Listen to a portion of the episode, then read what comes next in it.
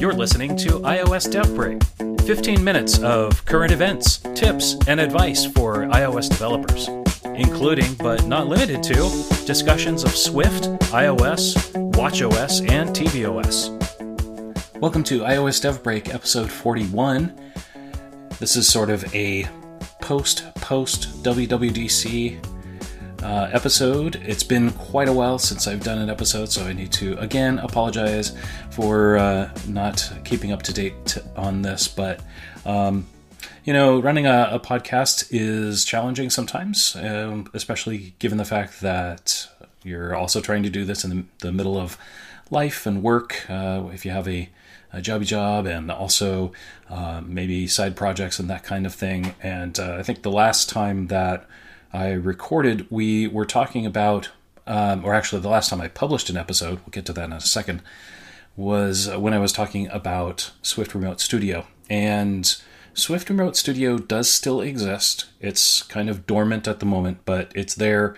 Um, I had to kind of uh, shut it down mostly. It was getting to be quite a, um, a lot of work to manage and it's one of those things. it reminds me of how Marco Arment felt about uh, when he was running the magazine.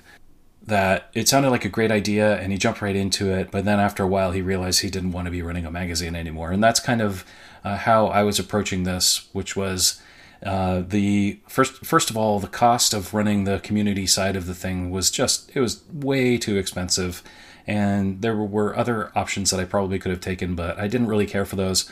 So, uh, so I went ahead and kind of stripped it all back, and um, so now there's, a sort of a core group of us who are uh, there on a regular basis. If you would like to try it out, you can contact me at uh, let's see, let's do Evan at SwiftRemoteStudio.com, and that's a good a good email to catch me at. And so yeah, so it, it, it still exists, um, and um, there's a, a, handful of us who are regularly uh, using it, and we meet for our Monday coffee meeting, and also on Friday for a uh, sort of a goal setting meeting. It's had several names, but at this point, it's kind of an indie iOS developer goals setting meeting, and so uh, we actually uh, check on the progress of our goals over the last week, and then set ones for the next one and so, uh, even though Swift Remote Studio is kind of on the back burner for me uh, for right now, uh, this has been really useful to be able to get into these kind of accountability meetings.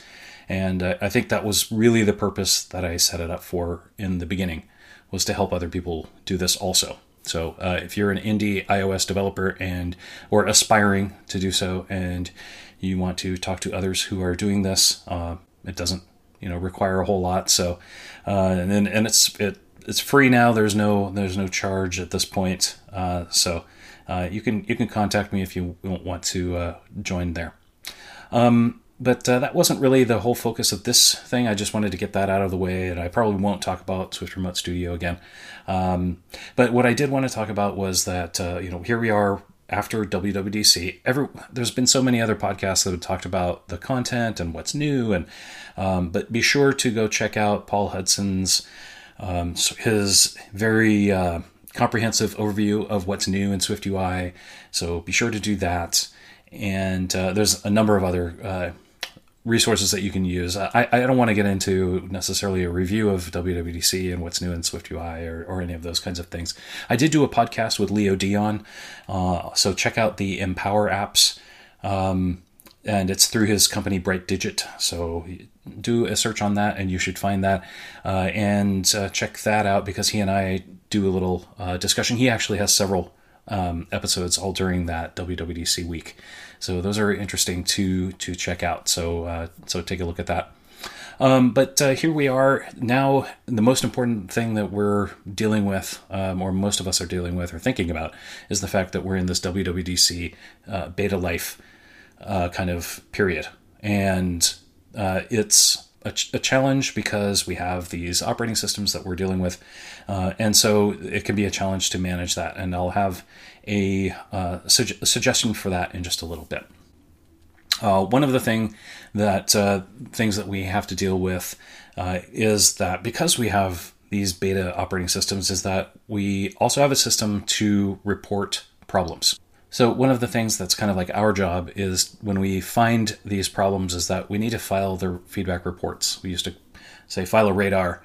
Uh, we still we still do, but we're probably dating ourselves if we if we say that because Apple wants us to call them feedback reports. So file those feedback reports and use the Feedback Assistant app to do that. Uh, whether that's in any of the like the iOS betas, uh, the macOS betas, iPad OS, uh, Xcode, any of those things. Um, in fact, uh, one of the things that I filed a report on was actually on the developer app itself. So there was a, a kind of a, a, feature in there that um, seemed lacking. So uh, so I went ahead and filed a, a, feedback report on that. And what was nice was that I saw that someone else on Twitter had had the the same idea or same problem, and so. Um, we were able to show our feedback reports that uh, and actually report two of those so the more that they get, the more that they can see that it's a problem. So it is important to file those. So, so file that feedback. Uh, so getting to the beta life thing again, uh, we have this main issue as uh, Swift and iOS developers that we have these new tools like Xcode, but they're beta also. So um, it can really lead to problems. And um, one of the problems that was pretty serious is that Xcode 14 would clobber the simulators in Xcode 13. And by clobber, I mean that it would actually uh, do things like uh, make the copy paste functionality not work, uh, the toggle for the appearance would stop working. So, um, that's the kind of thing that uh, they want to. We, we should be filing feedback on on on those kinds of things. But uh, it turns out that um, you're able to, if you run into this problem, um, you can delete the folders in your uh, it's the library developer uh, directory uh, in so that's that's in your the root directory so not in your user directory but so just be slash library slash developer and uh, there's a, a couple in there that you can you can delete and when you launch either xcode 14 or 13 just so you would you would delete it in between the two and it will restore those and then you'll you'll have your functionality will return. So that's the good news. Um, another thing is that if you're constantly swapping back and forth between these applications, it can get tedious to do that either by hand or uh, I used to use the command line to use Xcode Select. And so um, there's this awesome tool that other folks have been talking about. I've been talking about it before, I think, um, and that's called Xcodes. And during this beta period for uh, Xcode, this is the tool to have because it really helps you get back and move back and forth between your active Xcode, and it also lets you know when there's new versions available. So uh, you can you can uninstall right from there, install right from there, and it's it's faster than installing from the the website. So uh, or from the App Store. So it, uh, of course, betas you wouldn't get from the the App Store, but in any case, it's it's a much faster process. So I highly recommend that, and I'll in- include the um, the link in the show notes. But uh, all you have to do is go search for Xcodes, and you can or Xcodes app, and it's by Robots and Pencils. So you should be able to find it. it it's actually available on GitHub. So, uh, so hopefully that will help. That's sort of a, an app recommendation or tool recommendation for for uh, iOS developers. So, hope that helps you. So the the next thing that I wanted to talk about is that uh, a while back I was giving progress reports on a, a, project I was working on called Transformation, and uh, I figured I would start uh, giving updates on those. I'm resuming it. Um, however, what I am uh, doing it, it was originally a UI kit app, and I just kind of thought this needs to be Swift UI now. So I actually rebooted the whole thing, and, and it's totally fine because I wasn't uh, super far on it anyway. Uh, but I'm really looking forward to uh, moving forward on on this particular project, uh, getting it off the ground again, and the so it's going to be like I said, Swift UI and NS uh, persistent CloudKit container, and uh, with that which incorporates CloudKit and core data together. And so I'm using core data a lot now in my day-to-day job. Uh, so uh, I feel much more uh, more comfortable with it at this point, which uh, is great because the good thing about this uh, using NS Persistent CloudKit container is that uh, you can focus on the core data things and then just let CloudKit kind of do its its job. There's, I mean, that's oversimplification, but uh, I'm really looking forward to using this for syncing. I think it'll make things very simple. And I'm hoping that the app itself, the concept, the way that I'm building it, that it'll work well with that. So we'll see. I, I hope I don't have to do something crazy like roll my own backend, but uh, that, that's a last resort. So uh, I'm going to stick with first party Apple tools that, that, they're giving us. It seems reasonable, and uh, I know some folks who are using it um, right now, and what's nice is that you can you can use their experience, uh, right? So it's always good to to to know uh, someone who is uh, using the things that you're planning on using. So um, yeah, so I'm looking forward to doing that. The um, the next thing I wanted to mention there, um, I don't think I mentioned this on a past episode, but uh, I did an article uh, for MartianCraft um, on uh, getting over mental blocks. And actually, this is something that I have to do all the time. So it was very uh, fitting, I guess, that I did this uh, blog post. And so, uh, if you want, and what's great about it is that I get uh, quotes from other MartianCraft team members. So um, I'll put the the link in the show notes, and the title is "Removing Mental Blocks." And but you can just go to the MartianCraft blog and uh, go take a look at that. I think it was actually released in April, so um, that that should help you find it. Okay, on to the next uh, thing, and this will be an app spotlight, and this is for the app DoMarks, and it's not really a, a developer tool. But uh, this is being developed by Josh Rock of uh, Random Projects, and to call it a bookmark manager is an oversimplification again. Um, it employs this concept of gathering bookmarks or gathering URLs, but then associating them with tasks and to dos. So uh, it's an excellent tool for productivity, especially if you like to gather uh, those kinds of things. Like I'm constantly gathering websites, articles, blog posts. Uh, it's also good for, let's see, I think I've used it for apps in the App Store. Say, store the link and to so to come back later because for some reason Apple removed their wish list.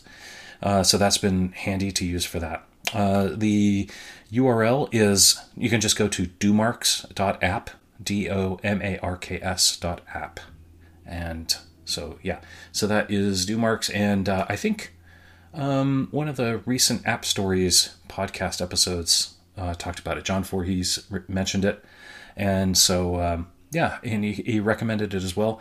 Um, and so check it out. Josh is, Josh is a friend of mine, so uh, go download that and uh, go start making bookmarks all over, and along with the to-do list items. Uh, next up, I do have another productivity tool, and this is called SF Menu Bar. So SF Menu Bar, it's by Jeff Hackworth, and it is pretty much what it sounds like. It's a menu bar item that sits in your menu bar, uh, and it uh, will let you do SF symbols. So right from there. So it's, it's a great utility. I highly recommend you check it out. So just go to the App Store and, and search for SF Menu Bar, and you'll find it and uh, yeah, so Jeff Hackworth is the the author of that, and it's and he keeps updating it too. So that's it's a, a good utility, and it's nice to have one that is being updated, and so you, at least you know you're always getting the latest stuff. Okay, yeah. So the uh, the last thing that I it was just kind of wanted to mention about why there was a gap in the episodes. I actually did record in between, so uh, what we could call episode 40 and a half. It was originally going to be 41, but I just I the, the content of it just I, I couldn't release it. It it was very ranty, uh, so I uh, didn't really feel like doing that. And so I thought, no, I'm just going to set that aside, and I will uh, just re-record. And so that now we have this episode, which is much more positive, and um, I'm really happy about how this is turning out, and looking forward to doing more. And so, um, anyway, I think that'll do it for this episode. Uh, thank you so much for for listening, and I will uh, catch you on the flip side on iOS Dev Break. Thank you for listening to iOS Dev Break with your host, Evan K. Stone. If you would like to learn more information about the podcast, or read the show notes, or if you would like to hear more episodes, go to iosdevbreak.com. You can also find various other ways of supporting the show there, so we encourage you to check it out. You can also follow and tweet feedback and questions to the show on Twitter at iOS iOSDevBreak, and please spread the word. We'd really appreciate it. If you would also like to support the show in a monetary way, please go to patreon.com forward slash iOS DevBreak, and there you can find out how to help us out just for a dollar a month. If you are interested in sponsoring a future episode, please send an email to sponsor at iosdevbreak.com. Thank you again for listening to iOS Dev Break, and until next week, we will catch you on the flip side iOS Dev Break is a production of Interactive Logic.